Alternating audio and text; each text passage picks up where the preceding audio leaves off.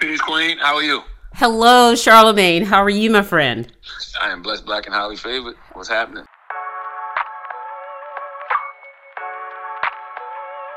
And that's how a conversation with Leonard Charlemagne the God McKelvey starts. I caught up with the native of Moncks Corner, South Carolina, before the announcement that he's teaming up with another son of South Carolina, Stephen Colbert. They are producing a comedy and social commentary show called The God's Honest Truth with Leonard Charlemagne McKelvey. It hits the airwaves in September.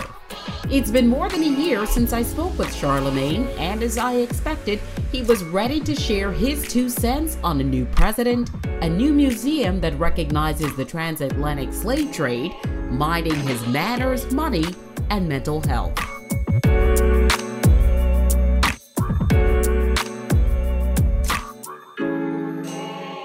Let's talk about success. Do you believe everyone is destined for success? I do believe everybody is destined for success, but I think that we all have to understand success is subjective. You know, I think that, you know, in America, we often equate success with, you know, having an overabundance of money, or we equate success, you know, sadly, especially in this era, with, with, with fame and celebrity. And that's not always the case. You know, it's a person living in Charleston, South Carolina right now, and, you know, they might make I don't know, thirty, fifty thousand dollars a year, but they got a roof over their head. You know, they're able to keep food on the table. You know, and they're happy. You know, they're happy doing what it is that they're doing. To me, that's success. You know, you could be a custodian. I used to, you know, growing up in South Carolina or just anywhere, even you know, working in New York. I know custodians who come in every day and they're super pleasant and you know, uh, I'm listening to them sing while they're in the bathroom cleaning, or you hear them singing while they're vacuuming down the hall. They seem awfully happy to me. So to me, success is just doing whatever it is that makes you happy and, you know, being able to make a living from it. You said you never doubted your talents, but are you surprised that you've reached this level of, we'll continue to use the word success, to be the most sought after radio personality, a best selling author, a successful podcaster, a cultural influencer. Are you surprised by this? I don't know if I'm surprised. I think, um, because you know, I've, I've always called it right. Like I've always, you know, put that on my vision board. You know, I'm a person who, you know, learned about the law of attraction at a young age. Right. I read The Secret by Rhonda Byrne really young, so I always had a vision board, and I always understood that my thoughts become things. So I remember sitting in the radio station at Z93 Jams, you know, um, that when, when I first started as a part time radio personality, and I remember just sitting in there doing overnights one night, which is you know twelve midnight to five in the five in the morning, and just listening to other radio personalities. I was listening to you know Tom Joyner and Doug Banks, and I was studying a lot of the personalities up north, like Wendy Williams and Angie Martinez. Listening to Big Boy out in L.A., Big Tigger, all those guys. And I just remember saying to myself, if I'm going to do radio, I, I want to do it on this level. Like I want to be you know, a super jock. So my mind state was I'm going to be the biggest radio personality in the country. And over time, that evolves to, you know, I want to be the biggest multimedia personality in the country. And then now that evolves to, I want to be the biggest media mogul in the world. The more you grow, you know, the more you evolve and you, you know, you're checking things off that were on your, your, your, your, your, your list, your bucket list, or, your, or, or even your vision board you know, it just constantly makes you grow even more and more. So I don't I don't think surprise is the right word, but I'm often um I'm often like like like wow. I'm I'm wow a lot. Especially when you see it, you know, when you I tell people all the time, man, if you could see that your thoughts actually become things good and bad, when those moments happen that you really, really thought about and manifested, you would fight hard to never think a negative thought. Does your roots, your background, growing up in Moncks Corner, South Carolina, affect how you function every day? Every day, every single day. And you know, when I started going to therapy four years ago, I started realizing that, you know, a lot of things that I've done in my adult years, or even a lot of things that, you know, impact me now, I can usually trace back to some moment that happened in my childhood. You know, so so so therefore you know, South Carolina, Moncks Corner, of South Carolina, that's literally what made me the man that I am. I mean, I'm a guy that didn't even get on a plane until I was like 21, 22 years old. It's like, yeah, like Moncks Corner, everything I ever like. Kanye had a song with the song with everything I'm not, everything I'm not, maybe everything I am. And you know, me, my my curiosity, you know, constantly always wanting to, you know, learn learn new things. You know, my mom would always instill in me to read things that don't pertain to me, like. And in order for the, in order for me to transcend my circumstances, it was always about imagination and books and music and those are just things that stick with me now to this day. So I mean, it's just like, yeah, Moncks Corner is Moncks Corner, South Carolina as a whole. It's, it's everything for me. Like it's literally the, the, the roots of my existence. I don't exist without South Carolina. You've also written, um, these are not your words, actually, you quoting, of course, always back to the music. It seems like it gets with you, but if I said it, I meant it. I bite my tongue for no one. Yeah, um, I have to admit that you know I I think that nowadays I do. I'm not gonna say bite my tongue. Well, I guess I do. You know, I, just I just I'm more careful about the things I say only because I really truly understand the power of words more so than I did prior. And oftentimes it's not me biting my tongue; it's just me protecting my peace. If you ask me a question, I'm going to tell you a lot more thoughtfully than I than I may have when I when I was younger. You know, but you know, it's still just the same rules still do apply though. Like you know, if I have something to say, like something I feel like absolutely positively needs to be said, like it's a teachable moment. You know, it's going to actually you know make something better. You know, I'm gonna I'm gonna speak on it. So I imagine, based on what you're saying, very few regrets, but there are instances in which you might have behaved differently given your life experience and what you know and, and how it affects people. There are things you would do differently. Like that's all that's that's all hypothetical, right? That's in hindsight. Like, yeah, there's there's definitely things I wouldn't do now, but then I often wonder if I didn't do those things, would I have gotten to this point? You know, sometimes those, you know, poor choices, sometimes those bad decisions, you know, sometimes those mistakes lead you exactly where you're, you're, you're supposed to be, you know, and sometimes, you know, those things are supposed to happen. So we do learn from them. If I didn't go through, you know, 95% of what I went through, you know, what, what, would I be putting in my books? You know, what conversations would I be having with, with, with, with, young people who may be going down the same path? I think the biggest problem that we have right now as a society is this whole idea of cancel culture. Like, I didn't grow up that way. You know, I grew up in it. I grew up actually, you know, gravitating towards the people who transform their life. Let's talk about some of your um, interviews. One that comes to mind is your interview with then candidate Joe Biden. The Breakfast Club. Vice President Biden, how are you today? Good. Good to see you. Who said, and paraphrasing, you ain't black if you don't vote for me. What do you think he meant by that? And tell me more about where you went with that conversation with the then candidate. I think he meant exactly what he said. You know, I think that's something that he's heard a lot of black people around him say. And I think just him being, you know, a, a 70 plus year old white man, he probably was thinking the same thing. Like, how could any black person, you know, ever vote for Donald Trump? So he's like, yo, I'm on this radio show with this, you know, guy who I know everybody says he doesn't bite his tongue and blah, blah, blah. So maybe that was just his way of, I don't know, trying to keep it real, I guess. As Chappelle had in one of his famous sketches, you know, that, that's when keeping it real goes wrong.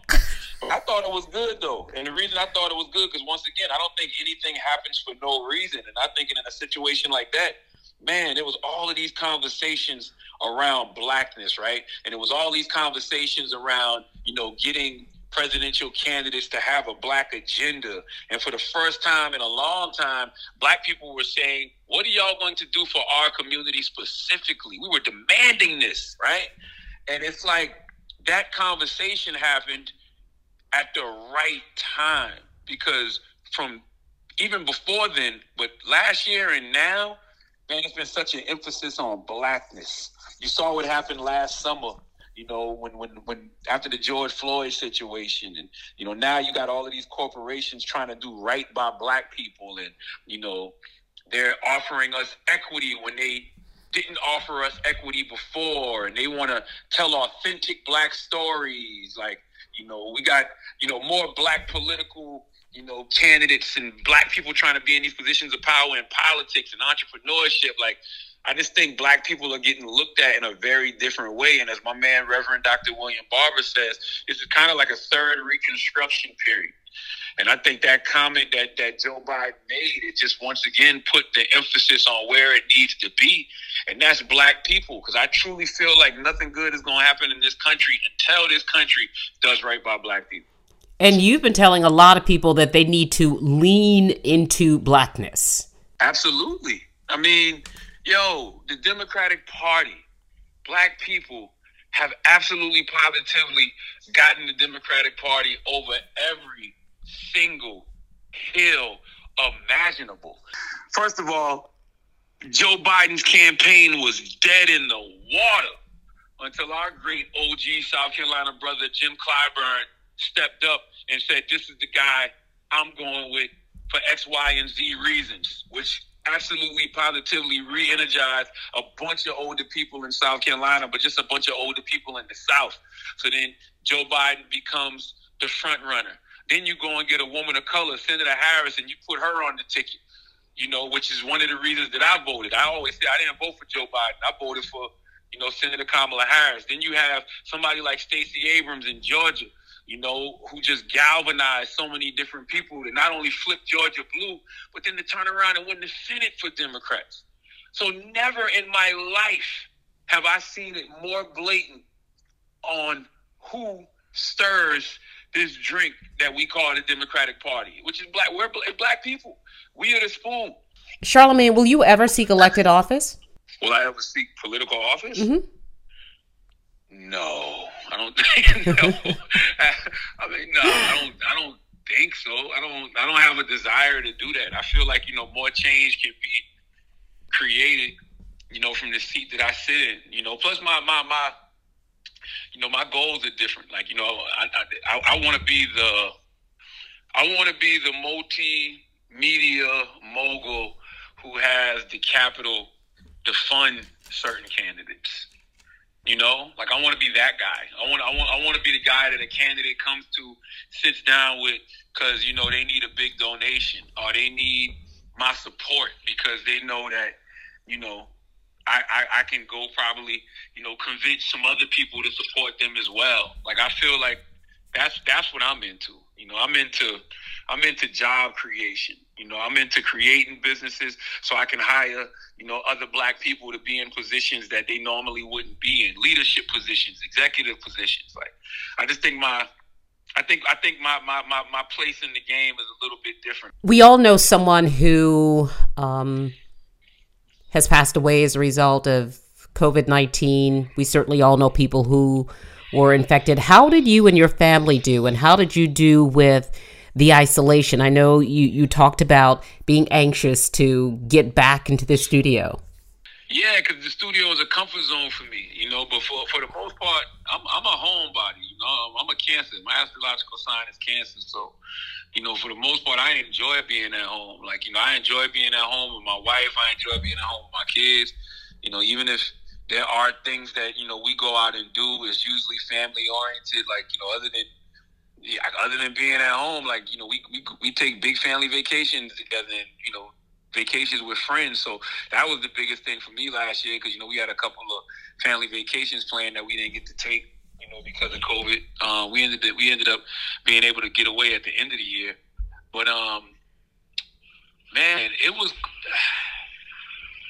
It's gonna sound strange to say. 2020 was probably like one of the most fulfilling years of my life.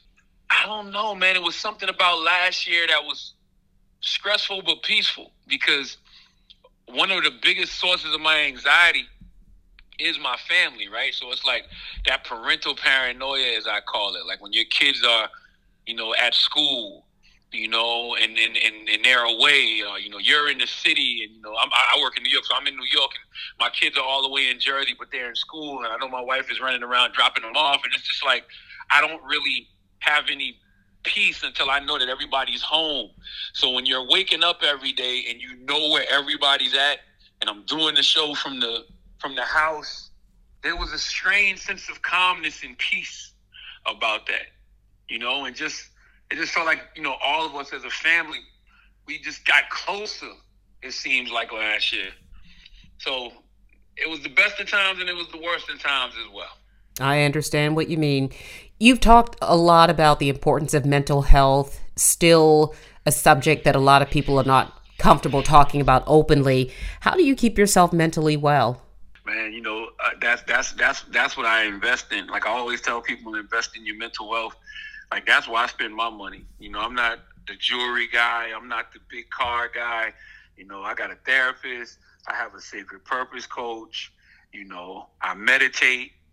You know, I just I, I I do whatever it is I have to do to be mentally healthy. And you know, I thank God that I have a village around me who who's all on that page. You know, I got great friends like my homegirl Devi Brown and you know Angela Rye and you know uh, Amanda Seales. Like we all go to therapy. You know, we all are into mindfulness.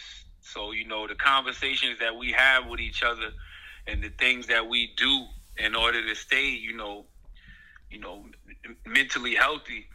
They may they might seem strange to other people, but not to my circle.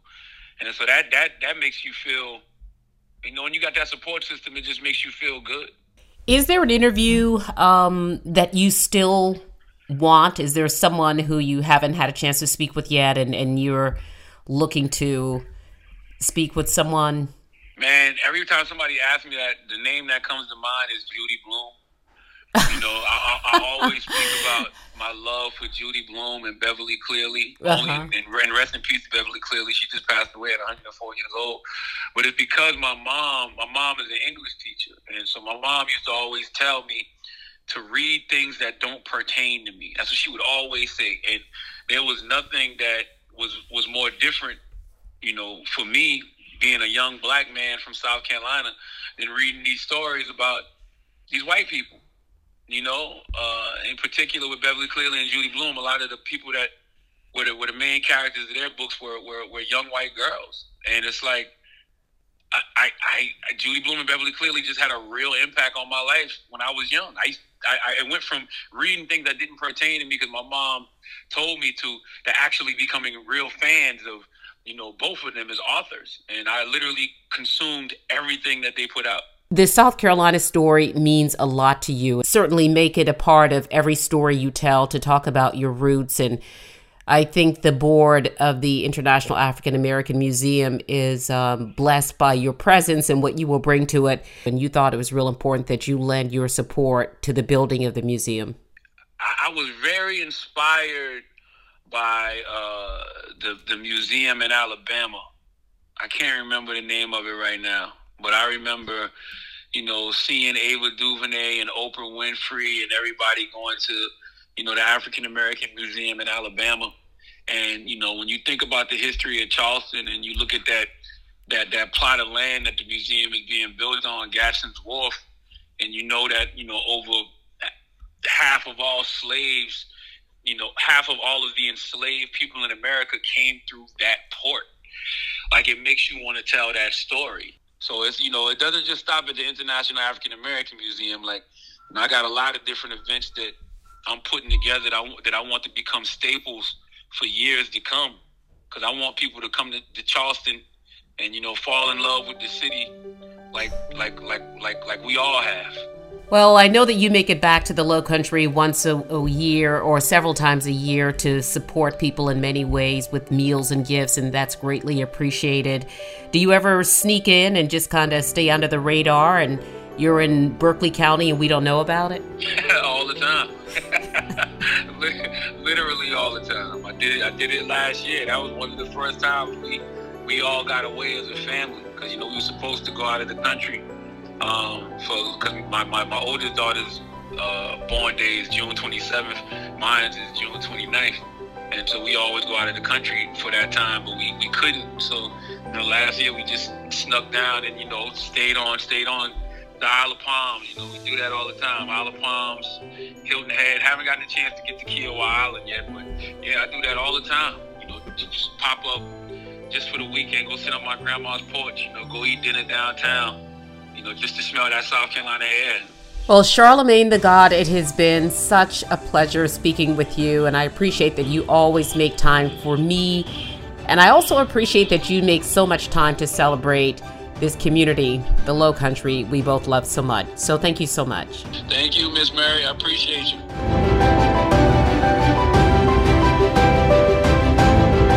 That's it for this episode of Let's Talk. Let's Talk is produced by David Dixon and Eric Johnson. I'm the host, Carolyn Murray. We welcome your comments and advice on our podcast, so please write a review and share the link with others. Thanks again for listening to Let's Talk. Goodbye until the next time.